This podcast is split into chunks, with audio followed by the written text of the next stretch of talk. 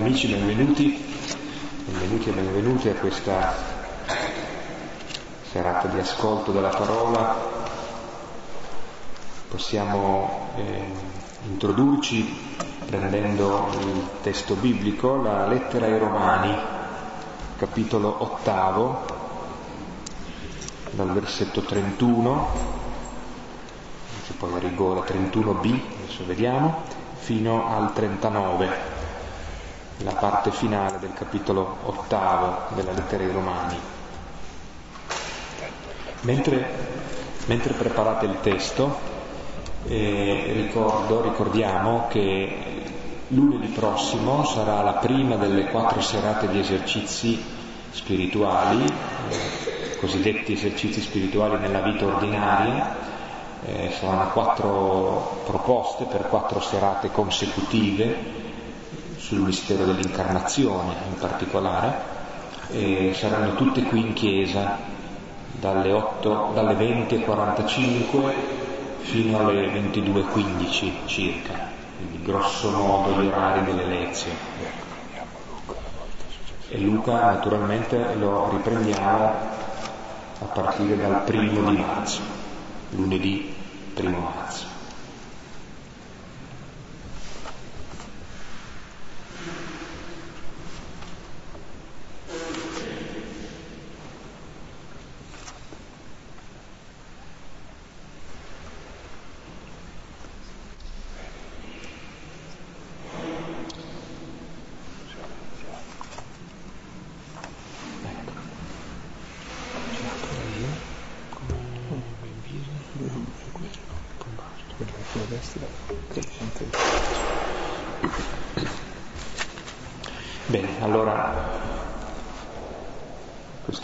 Che della lettera ai Romani, ripeto capitolo ottavo, versetti 31-39, che ci introduce eh, nel, nella contemplazione di stasera, nel dialogo tra Gesù e Simone, nella cena, dialogo da cui in qualche modo nasce anche la comunità, nasce la Chiesa, terreno su cui poi affonda la responsabilità di Pietro sui fratelli. Ci, mm, partiamo dal versetto 31b, cioè se Dio è per noi, è il primo coro alla mia destra e il secondo coro con Padre Silvano alla sinistra.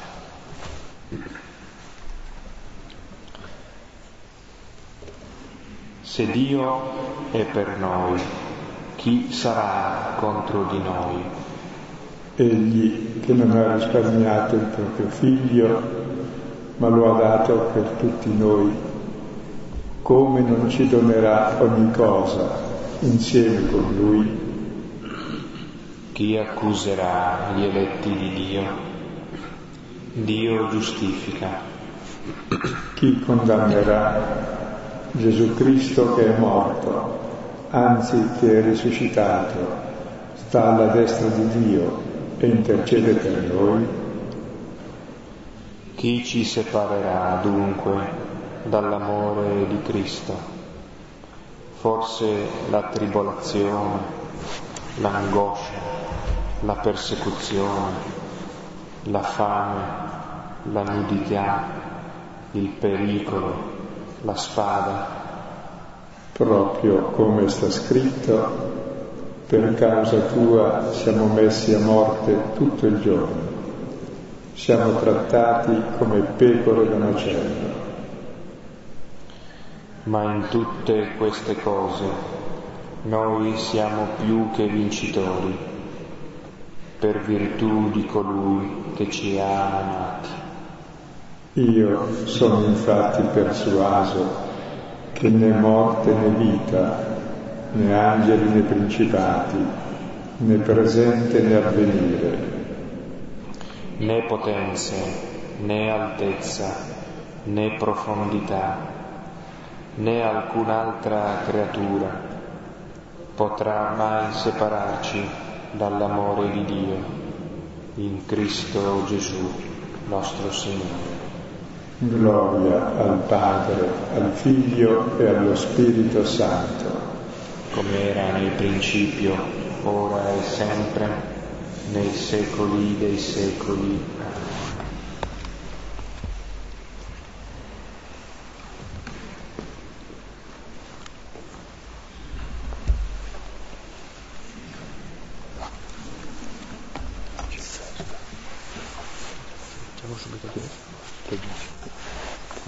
Allora leggiamo il testo che è il capitolo 22 di, del Vangelo di Luca, dal versetto 31 al versetto 38. E mentre lo cercate, una breve introduzione sul contesto. Ci siamo lasciati la volta scorsa attorno alla mensa eucaristica, dove Gesù ha dato il suo corpo, il suo sangue per tutti, Abbiamo visto poi, subito dopo, il dono dell'Eucarestia, che è la sintesi di tutti i doni che Dio ci vuole fare, cioè il dono di se stesso. Abbiamo visto a chi è fatto questo dono. Ha fatto a Giuda che tradisce, ai discepoli che litigano l'uno con l'altro chi sarà quello che comanda dopo di lui, e poi abbiamo staccato questa sera Pietro che è messo in posizione di spicco perché ci rappresenta un po' tutti perché Pietro chiaramente non è come gli altri, lui è più bravo, è come noi, che ha capito tutto. E allora gli diamo il dovuto rilievo e in questo testo capiremo l'esperienza di Pietro che è fondamentale per ciascuno di noi, di Pietro che deve riconoscersi come Giuda e come gli altri, salvato per grazia. E sarà il testo che ci fa capire cos'è la fede, una conversione che non è mai finita, il passaggio dalla religione alla fede, dalla legge al Vangelo. La grande conversione di Paolo che non è mai finita del tutto e molti neanche sanno che ci sia. Ed è soltanto attraverso l'esperienza che Pietro farà che conosce finalmente chi è Dio e chi è Lui e che ha inizio l'esperienza della fede cristiana che è diversa dalle pretese che ha Pietro. Vedremo dal testo.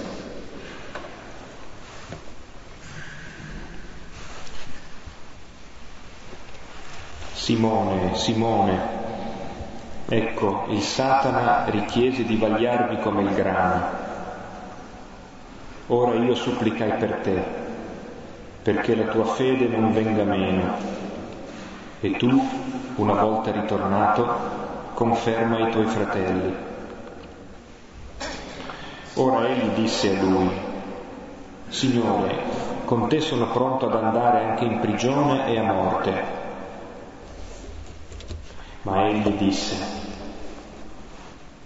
Ti dico, Pietro, non griderà oggi il gallo prima che tu tre volte abbia negato di conoscermi.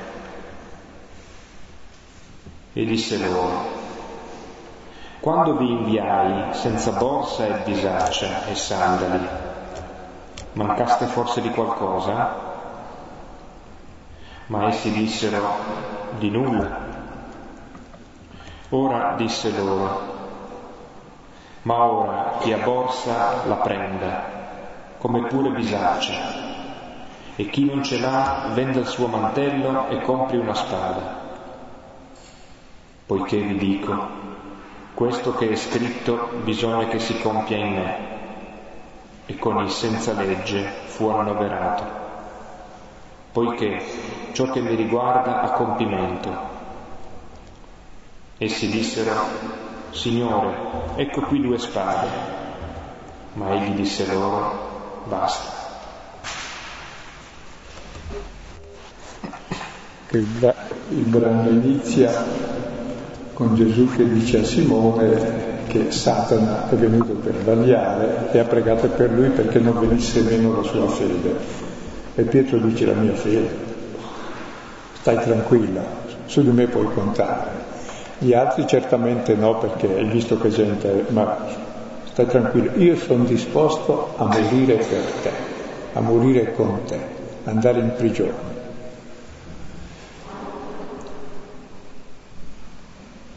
E Gesù gli dice, stai tranquilla, oggi stesso, questa notte, mi rinegherai tre volte. È l'esperienza di Pietro che deve smontare la sua presunzione religiosa. Anche Pietro è uguale a tutti gli altri, deve riconoscersi in Giuda. E Pietro vuol dire pietra, la roccia, che è l'attributo di Dio. Ecco, il Pietro che conosciamo più che roccia è una frana. Però quando capita la frana vi accorgete che tutto frana rimane la roccia, almeno quelle stabili.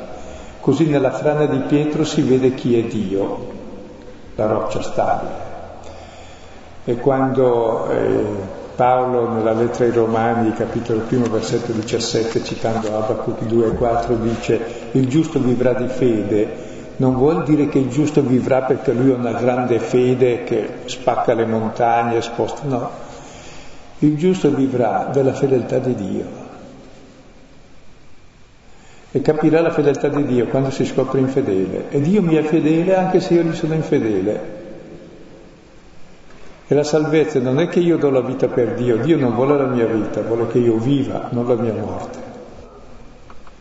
La salvezza è che Lui mi ama e dà se stesso per me che lo rinnego. Capite che è ben diverso. Se Pietro fosse morto, non, ah, non è che si sarebbe salvato. Anche i kamikaze danno vita per Dio, non è una bella salvezza ammazzarsi per Dio. La fede è un'altra cosa, non la mia fede in Dio, ma la fede che ha Dio in me, non il mio amore per Lui. Tutto mi separa dal mio amore per Dio, mi basta uno starnuto, un raffreddore e mi dimentico. Ma dall'amore che ha Lui per me, nulla mi separa, né la vita, né la morte, né il tradimento, né la spada. Tutto il male che posso fare non mi separa dal suo amore. E la fede è l'esperienza di tutto il mio male, che è uguale a quello di tutti, davanti, che sperimenta la fedeltà di Dio, a me che lo rinnego. Difatti Gesù glielo dice prima che avvenga, in modo che poi quando avviene dice, ah, ma allora mi ha scelto sapendo che io rinnegavo e tradivo, non perché sono bravo, che è un'altra cosa. E sosterremo un po' su questo testo che poi verrà ripreso perché è uno dei pochi testi, anzi è l'unico in questo modo, che Gesù predice quello che avverrà e poi viene raccontato l'avvenimento a una certa distanza ed è importante. Perché se Gesù non gliene avesse detto che lui avrebbe rinnegato, Pietro può sempre pensare, beh, mi ha perdonato perché si è sbagliato lui a scegliermi, ma siccome è magnanimo ha detto per stavolta passiamo su. E invece lo sapeva già prima che io l'avrei rinnegato. Eppure lui mi ha scelto e mi ama e non mi rinnega e mi è fedele, anche se io gli sono infedele. E la fede è questa. Non la mia fede in Dio, ma la fede di Dio in me. Non il mio amore per lui, che c'è e non c'è, ma il suo per me che è eterno e dal quale nulla mi può separare, neanche l'inferno. È andato all'inferno per salvare tutti si è fatto maledizione e peccato, è finito in croce. E la fede è capire questo. E così nasce la libertà del Vangelo, cioè mi sento amato e chi è amato non è più sotto la legge, ma ha superato la legge perché chi si, chi si sente amato può amare come è amato ed è libero. E non è uno che osserva degli obblighi religiosi se no è punito.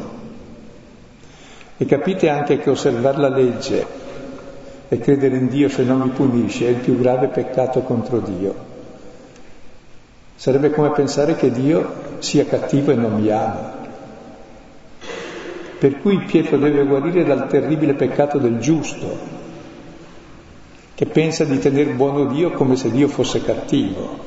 E qui abbiamo l'inizio, quindi ci fermeremo un po' su questo testo. Leggiamo, riascoltiamo i primi due versetti, 31 e 32. Simone, Simone, ecco il Satana richiese di vagliarvi come il grano. Ora io supplicai per te, perché la tua fede non venga meno, e tu, una volta ritornato, conferma i tuoi fratelli. E Gesù lo chiama due volte Simone Simone, come Dio lo ha chiamato Abramo due volte, Abramo Abramo, Mosè Mosè, Samuele Samuele. Poi ancora Gesù chiamerà Saulo Saulo, come dice Marta, Marta. Cioè questo nome ripetuto due volte è una predilezione particolare, è la grande chiamata. E nella chiamata di Simone c'è la chiamata di ciascuno di noi, la chiamata a fare la sua esperienza dell'amore gratuito. E Simone, come tutti noi, è sotto il vaglio di Satana. Satana cosa fa per mestiere? Già nel giardino dell'Eden era entrato per rubarci la parola di Dio. E la parola di Dio è molto semplice, che lui ci ha fatto e ha detto, che bravi, siete miei figli, vi voglio bene. E Satana dice, non fidarti di Dio. Dio è invidioso di te, ti vuol togliere la vita.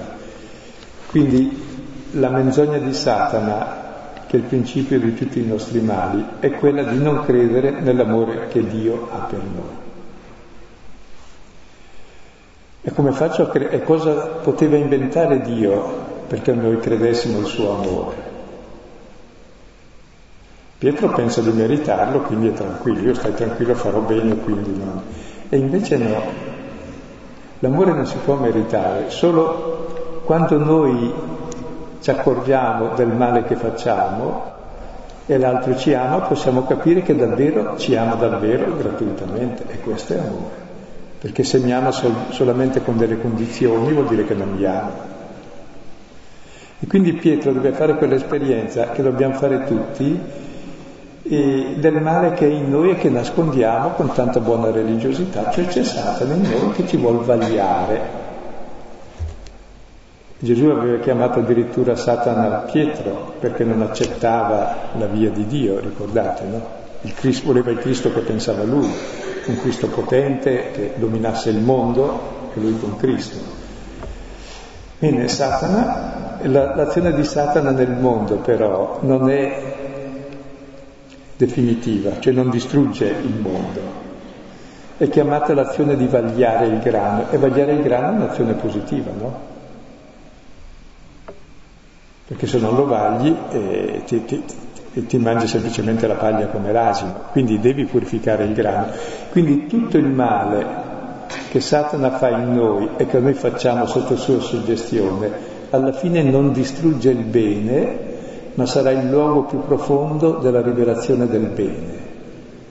E questo è difficile da capire. Dove abbondò il peccato sovrabbonda la grazia.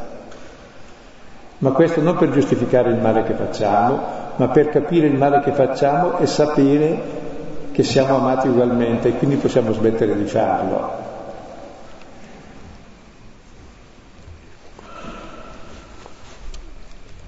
Penso che questa operazione di vagliare il grano e di quindi sperimentare in noi la, la messa alla prova riguardi appunto il, il frutto cioè il grano che è il prodotto finale della crescita è, è quello che, che, permette poi di riconoscere che il raccolto è stato buono.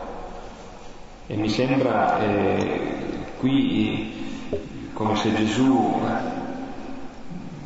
puntasse l'attenzione sui frutti, qui siamo al compimento della sua vita, cioè alla Pasqua, ed è sul, sui frutti di vita della Pasqua che noi siamo chiamati poi a, a, misurarci, a capire la nostra vita alla luce della sua Pasqua. Mi chiedo se, appunto come dicevi tu, in questo brano Gesù annuncia già, eh, apre già delle, degli orizzonti no? che sono diversi da quelli degli annunci della passione perché gli annunci della passione riguardavano lui, qui invece riguarda quello che a contatto con la passione, a contatto con la tentazione, i discepoli sperimenteranno riguarda i frutti della sequela, i frutti dell'amore. È bello vedere che Gesù dice io ho pregato per te perché la tua fede non venga meno. C'è proprio il fatto che Pietro rinnegherà Gesù, non è che rinnegando perde la fede, non ce l'aveva prima. Rinnegando Gesù potrà avere la fede, perché la fede in cosa consiste? Che io lo rinnego e lui non mi rinnega, e questa è la fede. Perché ho capito chi è Dio, è fedeltà eterna.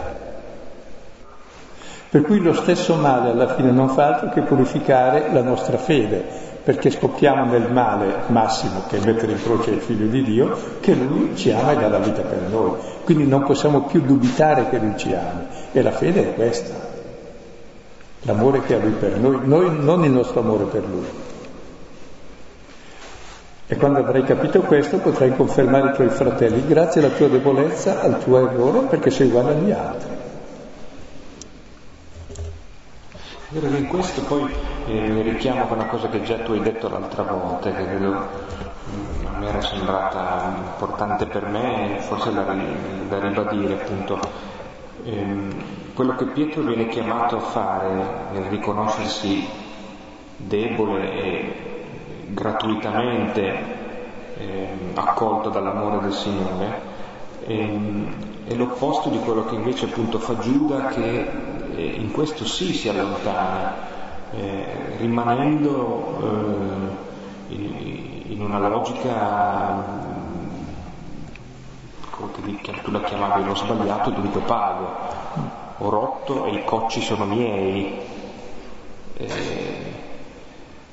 Eh, questa logica qui che, che, forse è più sottile di quello che detto così sembrerebbe una differenza talmente evidente e riconoscibile, in realtà poi forse nella vita è meno netto. Però vorrei anche ribaltare la frittata dicendo che Giuda è, è, un uomo vero, ho sbagliato, dice il Matteo soltanto, negli altri Vangeli non si dice. Ho peccato, si pente e quindi paga, si impicca. Cioè ha una dignità. Cioè capisce di aver fatto il male e vorrebbe non averlo fatto e si punisce. Pietro non arriva neanche a questo, lui rinnegherà il Signore. Per fragilità, per debolezza come tutti noi. Ma lui pensa di essere bravo e gli altri no. Quindi il vero peccato del religioso ce l'ha anche Pietro perché pensa lui mi vuol bene perché io sono bravo, ma se sbaglio sarei anche io come Giuda, invece no. Vediamo adesso il seguito, così. Versetti 33-34. Ora egli disse a lui, Signore, con te sono pronto ad andare anche in prigione e a morte. Ma egli disse, ti dico, Pietro, non griderà oggi il gallo prima che tu tre volte abbia negato di conoscermi. Ecco, e Pietro dice, Signore, io con te sono pronto ad andare in prigione e a morte.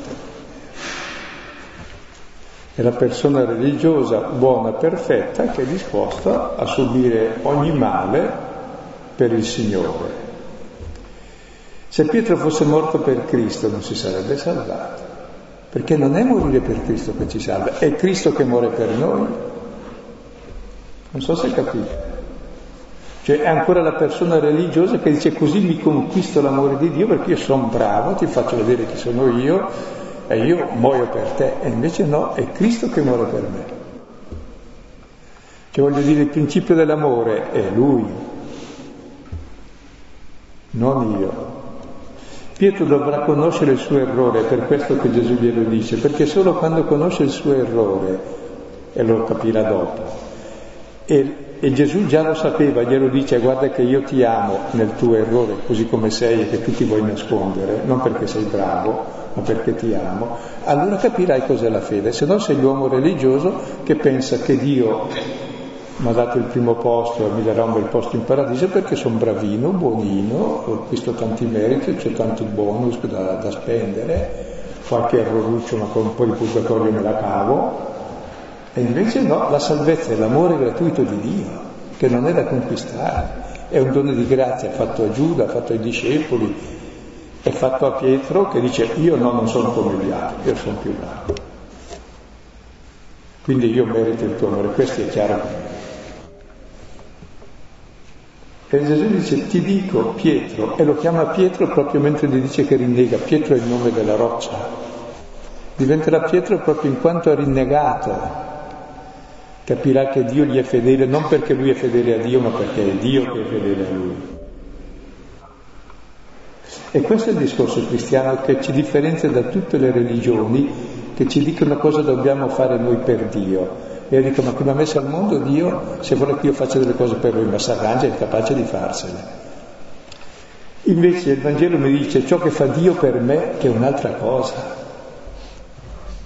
E cosa si fa per me? E come mi ama infinitamente. E questa è la rivelazione che ci fa liberi e figli, che ci fa uscire dalla religione della legge e ci rende fratelli di tutti. Ed è questa la forza del cristianesimo, che poi riduciamo sempre a leggi, leggini, decreti, decretini e, e la roviniamo. E tuttavia il Signore insiste, perché alla fine si accorgerà chiunque di noi che alla fine farà, se tutto va bene, come Pietro, il nostro rappresentante, che lo rinneghiamo infinite volte. E lui non ci rinnega mai. E viviamo di grazia, cioè di amore gratuito. Perché l'amore è gratuito o non c'è se no è una disgrazia vivere, è l'obbligo di tirarsi il collo per, per compiacere Dio. Che, che anche credo la logica eh, di Paolo nell'inno, il famoso inno all'amore nella prima Corinti, no? nella, nella prima parte, se io dessi le mie ricchezze, se dessi il mio corpo a bruciare, parlassi evidentemente, avessi tutte le qualità di profezia, di dono delle, delle lingue, ma in tutto questo alla fine il punto è, è aprirsi alla, veramente all'incontro col Signore oppure cercare solo se stessi, fondamentalmente. Ecco, siccome il, il, testo verrà ripreso successivamente, per ora lo lasciamo qui questo tema e lo riprenderemo quando avverrà. Ma capite che siamo al centro della fede cristiana qui, che è l'esperienza di Pietro dell'esperienza battesimale, che se tutto va bene dura tutta la vita e riusciamo a capirlo un po' alla volta, che viviamo di grazia. Viviamo perché siamo amati e accolti gratuitamente. E, e ripeto una cosa che già ho detto l'altra volta, credo, anche qui, ma eh, mi aveva colpito quando sono stato in Kenya ultimamente in una comunità, l'avevo detto anche qui, vero? Sì, comunque l'avevo detto. In una comunità di handicappati mentali che sono considerati una maledizione, che mi tengono nascosti e tutto, invece lì il prete viveva insieme, questi a me si erano vestiti con camice come il prete, stavano lì ed erano tutti felici e lo sono ancora. Perché? E quella cosa che ho capito è che loro rappresentano l'essenza di ogni uomo e di Dio stesso, anche di ogni animale. Viviamo e siamo contenti solo se siamo amati. E quelli una volta che sono accolti e amati sono felici. E ci presentano quello che in fondo ciascuno di noi vuole per vivere, tutto il resto non conta. E che ciò che Dio stesso vuole, ma anche il mio cane vuole questo, anche il pesce che sta lì vuole questo, chiunque. Anche il fiore vuole essere accudito, se no muore. Cioè viviamo proprio di grazia dell'altro. E questa è la grossa scoperta che ci cambia la vita e ci fa vedere con altro occhio l'altro e noi stessi, e Dio stesso. E sarà ciò che Pietro deve capire, che viviamo di grazia, cioè di amore gratuito. E se lo riceviamo poi sapremo anche donarlo.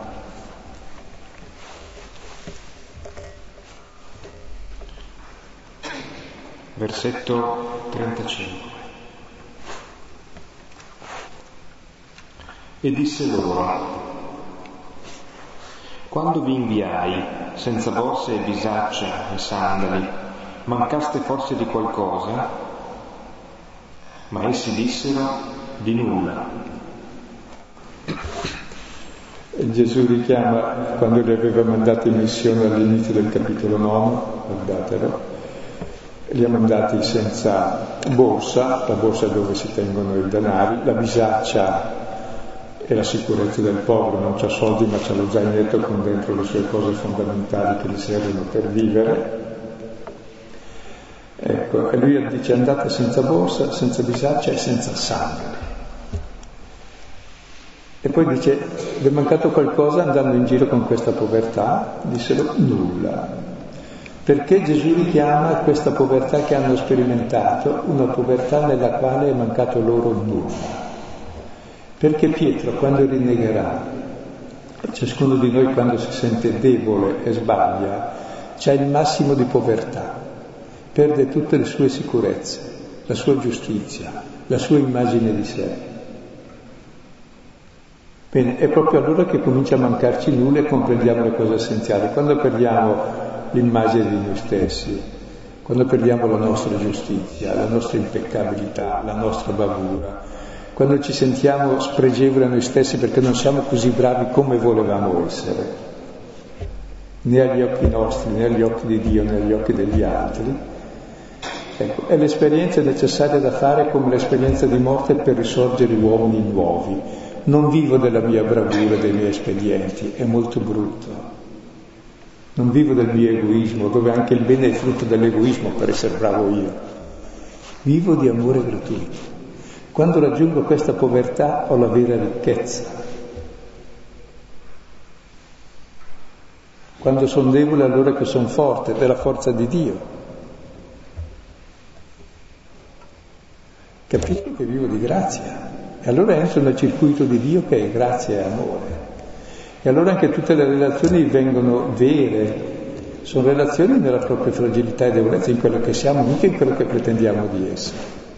Sono tutte false quelle relazioni, sono tutte relazioni per compiacere l'occhio dell'altro, siamo schiavi gli uni nell'occhio dell'altro, per compiacenza, e ci dispiacciamo tutti, di, cioè in cerca di vanagloria, no? di stima, di reputazione. Invece no. Quando proprio raggiungiamo il massimo di povertà, allora comprendiamo la vera ricchezza. Siamo amati gratuitamente, che è l'unica cosa di cui abbiamo bisogno per vivere. Pensavo che la, la, dimensione della mancanza, del mancare di qualcosa, comunque è una delle esperienze fondamentali che di, fatto ci portiamo appresso, credo, no? noi e i discepoli al Tempio insieme a Gesù e forse anche eh, la stessa discussione che Luca mette subito prima, quel sentire, chiarire meglio tra di loro chi è il più grande, chi vale di più, chissà se affonda un po' le radici anche in questo, eh, in questo rassicurarsi ed essere rassicurati che non manchi niente. E, e Gesù forse va anche lì eh, a chiedere proprio, a fargli prendere coscienza che non hanno, eh, non c'è stato niente di veramente mancante durante il cammino con lui. Credo che un timore, un timore di discepoli anche quando c'è il pane, la questione, miracolo dei pani, abbiamo solo pochi pani, pochi pesci, ma il punto non è abbiamo poche cose, abbiamo che se diamo questi noi cosa mangiamo? Manchiamo di tutto. E se Pietro perde la buona reputazione, eh, perde il primato, sì. La questione era del primato la volta scorsa, adesso Gesù glielo conferma.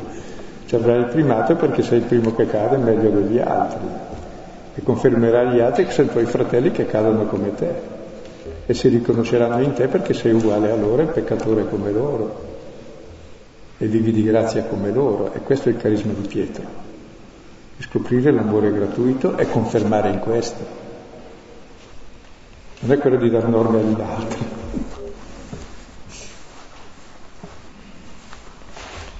Versetto 36. Ora disse loro, ma ora chi ha borsa la prenda, come pure bisaccia, e chi non ce l'ha venda il suo mantello e compri una spada, poiché vi dico, questo che è scritto bisogna che si compia in me, e con il senza legge fu annoverato poiché ciò che mi riguarda ha compimento. Essi dissero, Signore, ecco qui due spade. Ma egli disse loro, basta. Cerchiamo di capire cosa è questo basta. I discepoli sono proprio persone che capiscono bene tutto all'incontrario, quindi possiamo consolarci perché nonostante le parole esplicite di Gesù ancora non capiscono. E allora dice loro, chi ha la borsa, avevo detto lasciate la borsa, lasciate la bisaccia, i sandali, chi ha la borsa la prenda, come pure la bisaccia. Però Gesù ha parlato subito dopo qual è la vera borsa che non invecchia, il vero tesoro, e dar via tutto per farvi il tesoro nei cieli. Qual è la vera sicurezza, la vera bisaccia? Non è ciò che tieni dentro, è ciò che dai. Così è l'esperienza di povertà assoluta e se non hai questa borsa e bisaccia, guarda, devi vendere il mantello, che è l'unica cosa che ti resta, perché il mantello ce l'hanno tutti, serve da coperta, da casa, da materasso e tutto, insomma. Vendilo per comprare la spada. La spada è l'arma di attacco, no? Serve per vincere il nemico, perché per difesa è meglio lo scudo o ti chiudi dentro a chiave. La spada è proprio per uccidere. Abbiamo bisogno della spada per uccidere, che cosa?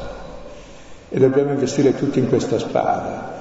Quella spada a doppio taglio che è la parola di Dio che uccide la menzogna, che uccide la sfiducia. E la vera menzogna e la vera sfiducia è nell'amore di Dio per noi. Per cui adesso devi avere proprio la fede assoluta nella parola di Dio che ti ama e devi comprare questo e rinunciare tutto. E proprio quando perderai tutto, borsa, bisaccia, mantello, e perderai anche la tua faccia, e perderai tutto il prestigio che hai, la buona immagine che hai di te, allora avrai questa spada, che è la parola di Dio, di un Dio che ti ama gratuitamente. E questa è la fede di cui parla, che non viene mai meno. Perché adesso viene il momento decisivo in cui Gesù dice si compie in me tutto ciò che è stato scritto. E qui Gesù dà la sintesi magnifica di tutta la sua vicenda, di tutta la sua vita. E lo riassume in una frase, citando Isaia 53,12. Fu annoverato con i senza legge Annoverato vuol dire annumerato, cioè messo nel numero, nella serie dei senza legge, dei senza Dio, dei, dei peccatori. Cioè, la sintesi della vita di Gesù è che è diventato maledizione e peccato per noi. È solidale con tutti i senza legge, con tutti i peccatori, è l'ultimo dei peccatori. Come nel battesimo serve sentire quei peccatori, in croce sarà tra due malfattori, così adesso è tra i discepoli e lui vuole stare con noi, così come siamo perché ci ama e noi siamo così e lui può stare con noi. Siamo all'inferno, viene all'inferno per stare con noi, siamo nel sepolcro, va lì per stare con noi. È lì il compimento di tutta la Bibbia, dove Dio si rivela come Dio, cioè come amore assoluto che dà la vita ai morti. Come solidarietà assoluta, non come discriminazione, come legge, come dovere, come potere, tantomeno come punizione. Quel Dio che è misericordia assoluta, dove ogni miseria è oggetto di misericordia e più è grande la miseria, più grande è la misericordia. E dove abbondò il peccato, sovrabbonda la grazia, Romani 5,20. Non perché dobbiamo farne, per capire che c'è il male, e il vero male è il non credere all'amore il volerlo meritare, che è impossibile vivere, il non vivere di grazia. E sarà l'esperienza che deve fare Pietro e che non si concluderà in tutta la vita, eh? si capisce sempre di più. Ciò che mi riguarda ha compimento, cioè si compie in questa citazione, nell'essere solidale con noi, malfattori, così come siamo.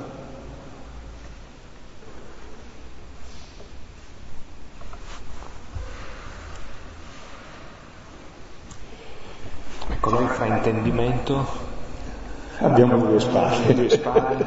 Abbondanti. Veniamo, veniamo al, al dunque. Compratevi le spalle, abbiamo due e basta. Una ce l'ha Pietro, lo sapremo dopo che la tira fuori il momento giusto per tagliare un orecchio. E l'altro non sappiamo chi ce l'abbia, era un altro di buona volontà. Cioè, hanno capito niente E proprio per loro Gesù ha pregato, e per Pietro in particolare, che non venga meno la sua fede che è questa spada, a due tagli, più penetranti di una spada a doppio taglio è la parola di Dio, perché proprio entra nel profondo dell'anima e ci libera dal male e dalla menzogna, uccide il nemico. E questa spada Pietro la capirà quando, avendo rinnegato, Gesù non lo rinnega e dice, ah, capito cos'è che vince la menzogna di Satana, è la menzogna che Dio non mi ama, che Dio mi ama anche se io lo rinnego. Se io manco di fede, lui mi è fedele, perché non può rinnegare se stesso, chiaro, perché lui è fedeltà. E allora è il passaggio dalla religione alla fede che deve operarsi in Pietro. Io credo che questo possa essere un po' chiaro così in qualche modo e poi la vita ce lo insegnerà di mano in mano. Tanto è vero che ogni volta che sbagliamo noi, normalmente ci pentiamo, ma in modo sbagliato, cioè perché è ferito il mio orgoglio e mi dispiace di aver sbagliato, ma per orgoglio. Mm, non sono stato bravo come volevo. E il vero peccato è questo orgoglio, non l'errore.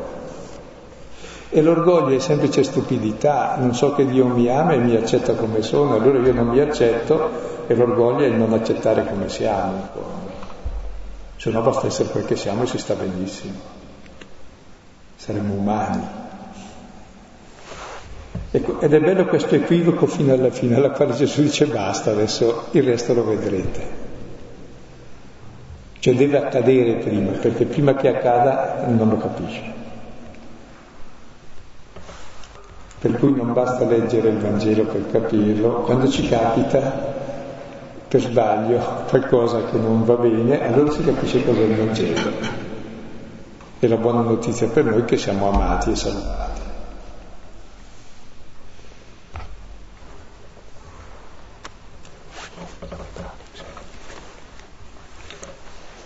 Ecco, allora per eh, proseguire e approfondire nella preghiera,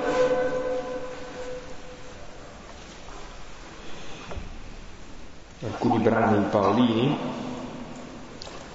Filippesi 3, 1 seguenti, il capitolo terzo, che è tutta l'esperienza della, della conversione di Saulo, tutto il cammino che Paolo descrive. Romani, poi Romani 5, 6, 11. Poi il testo che ci ha aiutato nella preghiera stasera, Romani 8, 31, 39. Prima lettera a Timoteo, capitolo primo, dal versetto 15 in avanti, 15 seguenti. Poi la seconda lettera a Timoteo, al capitolo, capitolo primo, dal versetto, capitolo secondo, scusate, seconda lettera a Timoteo, capitolo secondo, dal versetto 11 a 13. Poi nell'ambito invece del Vangelo di Luca, Luca 7, 36, 50, dove si incontra peraltro un altro Simone a cui Gesù ha qualcosa da dire.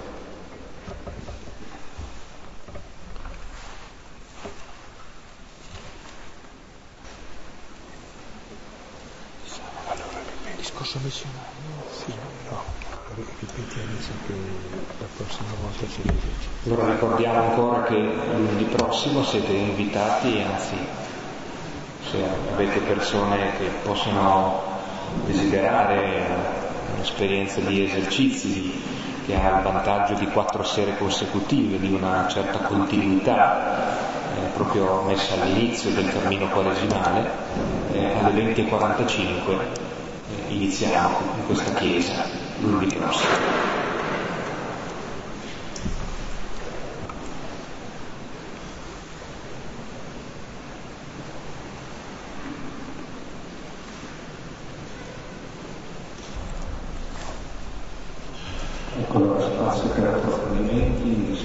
forse ho chiesto di, di, di verificazione del letto.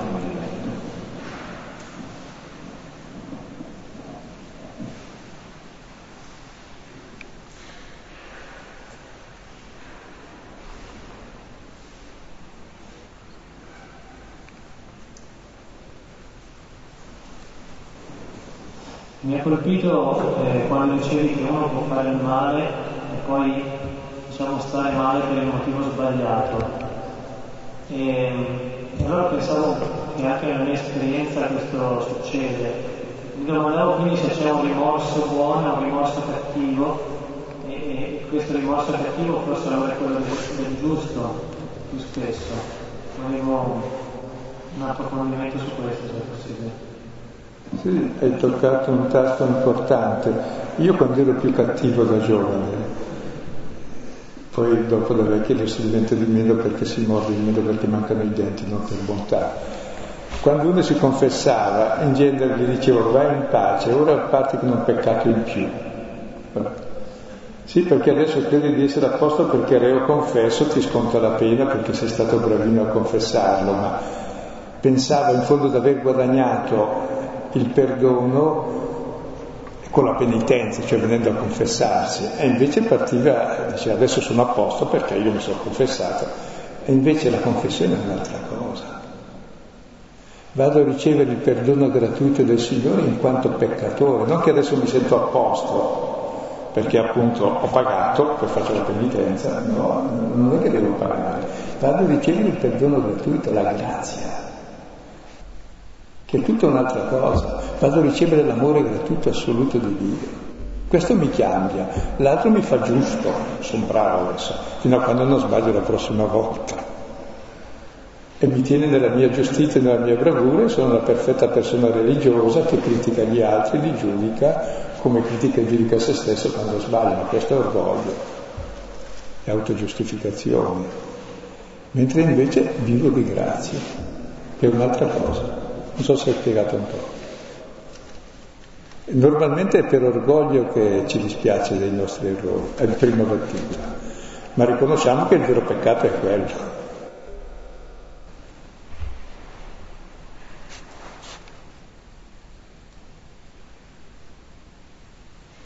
E porta anche un esempio che può chiarire tra il, il peccato in un senso teologico e il vero pentimento, cioè Supponi che fai un'azione negativa, butti giù un vaso di fiori dalla finestra per distrazione mentre stai manovrando, cade in testa uno, dici subito cosa ho fatto e pensi subito ai guai ai quali vai incontro tu. Se per caso la mamma gli cade sulla testa del figlio dice cosa si è fatto, non cosa ho fatto, che è tutta un'altra prospettiva. Cioè è la relazione con l'altro, non la relazione a sé. L'altro è il senso di colpa che ti giustifichi confessandoti, ma poi non cambia nulla. Hai l'alibi per continuare. Invece se, se dici cosa si è fatto l'altro, allora è un'altra cosa.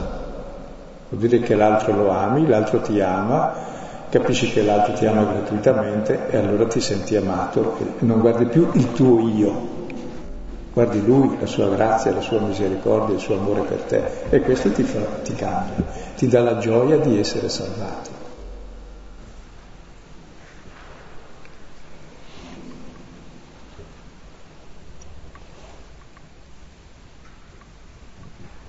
Io stavo pensando a tutti quelli che proprio per evitare di rinnegare Cristo hanno accettato di morire, veramente Stefano, in poi è una posizione diversa da quella sia di Giuda che di Pietro che di quelli che abbiamo parlato noi. Sì, ecco, è diversa, e spiego, anche Pietro poi morirà, ma è come la morte del kamikaze che vuole fare un'opera per Dio. No, è lui l'eroe che dà la vita, mentre Pietro, Stefano non è che danno la vita per Dio, e che Dio li ha amati e ha dato la vita per loro. Allora la loro vita è una risposta a questo amore, ma non è più per conquistare l'amore di Dio. Sono così conquistati dall'amore di Dio che la loro vita è Dio e basta. ma non è che non lo rinnegano per non far peccato, per non aver punizione, è perché lo amano, perché si sentono amati. Difatti il martire ha sempre la gioia, non è che, che va a dare la vita, non è che desideri essere ucciso, se no è un suicida. Però nel momento della testimonianza dell'amore sa vivere l'amore perdonando i nemici, come ha fatto Gesù. Amano con lo stesso amore, mica che vogliono morire, ma vogliono avere lo stesso amore di Gesù, come sono amati, così amano gli altri, dice perdono loro, che è tipico del martire cristiano, è il perdono agli altri, non il desiderio di immolazione, quello è masochismo. Sono gli altri che l'ammazzano e loro testimoniano l'amore e la verità. E testimoniano veramente l'amore se perdonano i nemici, che è tipico del martire cristiano, cioè come Cristo, il quale non voleva morire mica era un masochista. Passi da me questo calice e vedremo. Però, se necessario, perché no?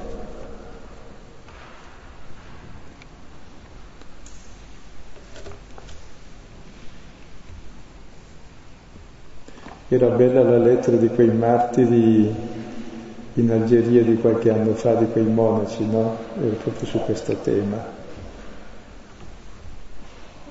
Mi stavo chiedendo siccome come molti altri anch'io ho fatto un'esperienza di fede attraverso gli errori miei, cioè non attraverso, quando mi accorgo, perché non sempre ci si accorge, si fanno, si persegue e, e solo dopo. Quindi questa esperienza l'ho fatta. Mi stavo chiedendo quanto il ricordo di quell'esperienza di fede può servire come aiuto per gli errori che poi si continuano a fare. È, è, bello vedere come Gesù nel Vangelo di Giovanni, nel capitolo 21, dopo la resurrezione, chiede a Pietro, mi ami tu più di costoro? Perché aveva detto, io più di questi. E Gesù dice, beh, tu sai che io ti amo. E poi gli domanda la seconda volta, ma mi ami tu? Dice, dai Signore, tu sai tutto, sai che io ti amo. Poi la terza volta, allora mi ami? E divenne triste perché si ricordava che ha negato tre volte. Che cosa vuol dire questo? che Pietro deve ricordare di aver rinnegato il Signore non più con tristezza, ma questo suo rinnegamento è il luogo che gli permette di aiutare gli altri, pace i miei agnelli, pace le mie pecorelle, segnali, perché ha sperimentato cosa vuol dire essere amato gratuitamente. Quindi i ricordi dei miei errori, ed è importante riconoscerli, come luogo di grazia fanno sì che io possa aiutare gli altri avere grazia e misericordia con gli altri e sia come il Signore allora diventa pastore come lui. Difatti gli errori che facciamo ci tengono umili, ci fanno capire gli altri, non criticarli, non giudicarli, aiutarli, comprendere come siamo stati compresi e accettati noi nei nostri errori. Per questo siamo salvi. Altrimenti facciamo una setta di giusti che si giustiziano a vicenda, no? E il comandamento, la, tutto il Vangelo di Luca è una variazione sul tema del versetto 36 del capitolo 6, 6-36, che dice diventate materni o uterini come è materno o uterino il Padre vostro che è nei cieli. Cioè, è il comandamento nuovo questo, diventare come Dio. E Dio Padre chi è? È madre, anzi è utero, che accoglie sempre. E questo è molto responsabilizzante perché essere padre non è grande responsabilità. Tutto sommato, ci può essere o non essere. Ma l'essere madre è molto responsabilizzante. È la condizione perché il bambino vive i primi nove mesi in pancia e anche dopo. E quindi diventare materni non è giustificare il male, ma avere una capacità di amare infinita che è tipico di Dio Padre essere madre così. Solo perché il padre ha messo al mondo il figlio, poi anche se scompare va avanti, invece no, diventa il materno. E la misericordia è più responsabilizzante di qualunque comando. È il comando di libertà ma che ti dà una grande responsabilità verso gli altri, verso te stesso.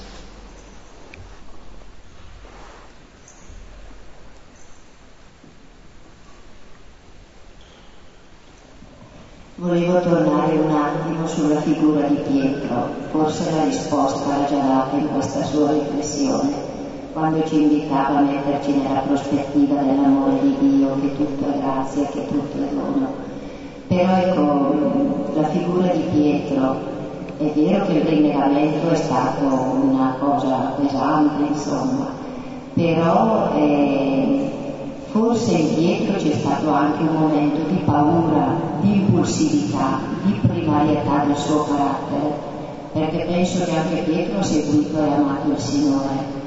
Certo il rinnegamento è stato un momento, un momento pesante, ecco, però non penso che sia stato per convinzione, non, Pietro non era convinto, io non ti conosco, l'ha fatto per paura, per primarietà, per impeto per, eh, ecco, ma non per convinzione penso. Cioè, Insomma, dobbiamo giustificare dietro, però eh, neanche una volta che, che sia stata demonizzata, però forse è proprio stato l'istinto di immediatezza.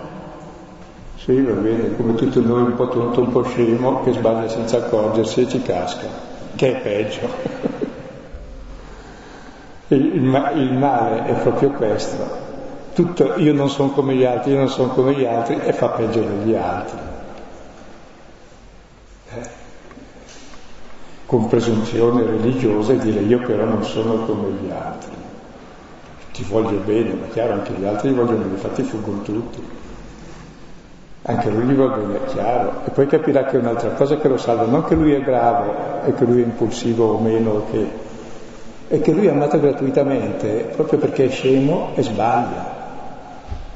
E la fede è che Dio mi ama non perché sono bravo, ma perché mi è padre e madre e vivo della sua grazia. E a questo mi cambia la prospettiva della vita. Se no divento semplicemente un fondatore di religione che impone tanti precetti agli altri e una, una tra le tante religioni che schiavizzano l'uomo e che sono tutte diaboliche perché ti danno la falsa immagine di Dio noi conosciamo bene Pietro perché Pietro ci ha trasmesso la sua esperienza che è quella di tutti gli altri e di ogni credente. Cioè non è che quel che ha fatto Pietro è strano, è uguale a quel che ha fatto Giuda e a quello che facciamo tutti noi. In tutti i Vangeli le figure sono elaborate, soprattutto in Giovanni, bene tutte e tre insieme, Pietro, Giuda e, e Giovanni stesso. Sono i tre aspetti dell'unica persona, che siamo come Giuda, però non vogliamo essere e siamo come Pietro. Quando però comprendiamo che noi siamo come Giuda, che Dio dà la vita per noi peccatori, diventiamo il discepolo amato, cioè siamo battezzati, siamo, diventiamo cristiani, comprendiamo l'amore gratuito di Dio. Se no il cristianesimo è ancora una religione tra le tante, la più schiavizzante perché mette anche più obblighi se non c'è questa esperienza di amore gratuito e di grazia, che in Giuda viene fuori allo stato puro. Pietro però dice io non sono così perché Pietro siamo noi, mica siamo come Giuda, invece Pietro capirà che è uguale. Il motivo per cui Giuda ha tradito Gesù è lo stesso per il quale lui lo rendeva, vedremo.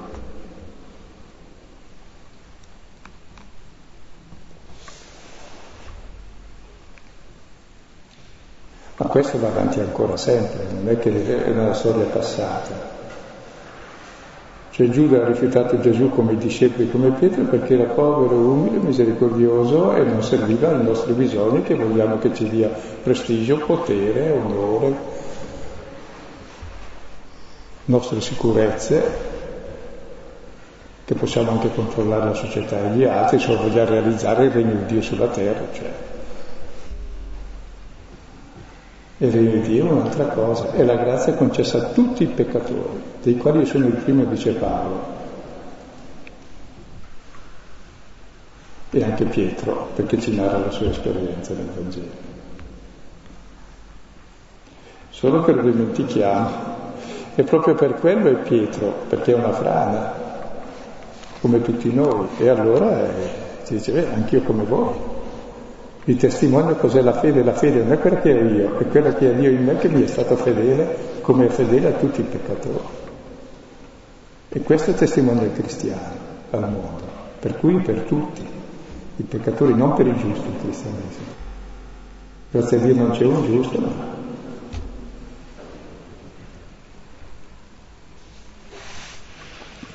Quindi non è questione di demonizzare, anzi.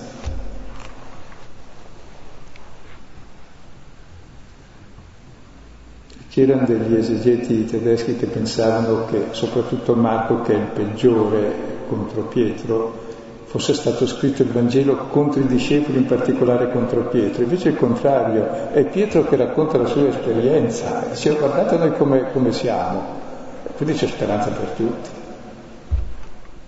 Era proprio un incoraggiamento agli altri dire è per voi. Se è stato per noi, maggior ragione è per voi. Non è che noi siamo bravi, anzi. No, perché i cristiani sono sempre bravi, non sbagliano mai, non chiaro. Eh. Chi sono i cristiani? Non sono uomini. Se oggi venisse Cristo lo metteremo in croce noi di sicuro, perché appunto una persona così rompe i nostri equilibri.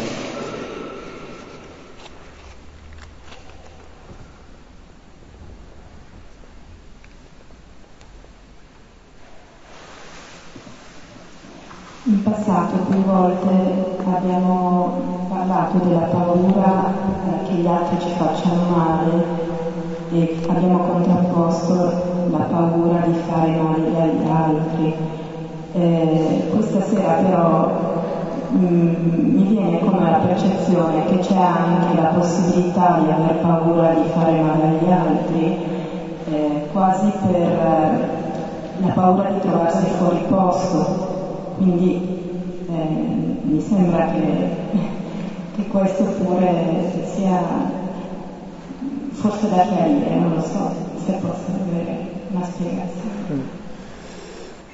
Ma eh, paradossalmente si può fare il bene con scopi negativi, cioè per essere bravi, cioè per orgoglio, in fondo. Paura di far male agli altri perché se no chi sono io? Uno che fa male agli altri non ci sto. Invece accettare che sono quel che sono e quando accetto di essere amato gratuitamente cambia davvero la mia relazione con me e con gli altri. Comincio a usare grazia come ho sperimentato grazia. E se leggete Luca 7, 36, 50 parla di Simone il fariseo che è giusto e poi arriva lì quella donna mentre è a pranzo Gesù da lui, da lui che comincia a baciargli i piedi, a lavargli con le lacrime, a asciugargli con i capelli, a profumarli, lui dice se sapesse che non è questo il problema. Si capisce che non è profeta. Allora Gesù gli dice Simone, una cosa da dirti. Un creditore aveva due debitori, uno gli deveva 50 denari, l'altro 500. Perdonò tutti e due. Chi amerà di più?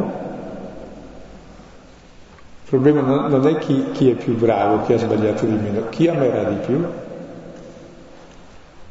Cambia tutta l'ottica. E Simone tra i denti deve dire, ecco lui è quale è stato perdonato di più. E allora Gesù dice, vedi questa donna, fa questo, questo e questo. E tu hai fatto nulla. Sei giusto, fai nulla. Critichi soltanto lei.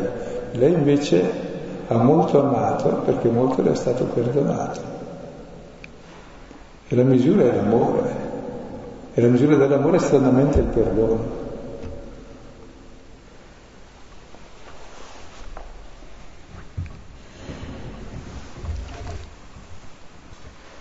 Sì, comunque i nostri sforzi costanti sono sempre di ridurre anche il cristianesimo a legge, eh? è istintivo. Volevo soltanto ricordarti eh, che quando dici che se Gesù venisse adesso, eh, normalmente dici lo vivremo mai, abbiamo cose più interessanti da fare, dobbiamo leggere il Vangelo, eh, o cose del genere che vengono spesso, Filippo ti diceva sempre, beh io però effettivamente penso che se Gesù venisse in questo momento, poi ascoltandoci direbbe, beh sì, effettivamente io eh, sono così.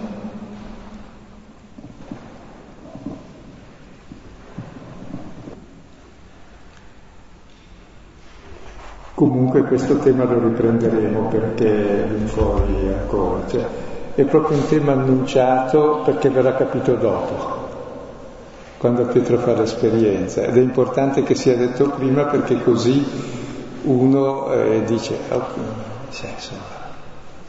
se non l'avesse detto prima poteva sempre pensare, insomma, eh, diversamente, ma lui lo sapeva che io sbagliavo e mi ama. Come?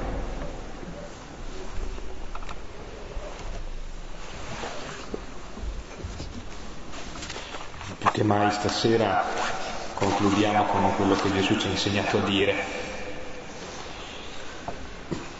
Padre nostro, che sei nei cieli, sia santificato il tuo nome, venga il tuo regno, sia fatta la tua volontà, come in cielo così in terra. Dacci oggi il nostro pane quotidiano rimetti a noi i nostri debiti come noi li rimettiamo ai nostri debitori e non ci indurre in tentazione, ma liberaci del Padre, del Figlio del Santo. Buonanotte, a lunedì.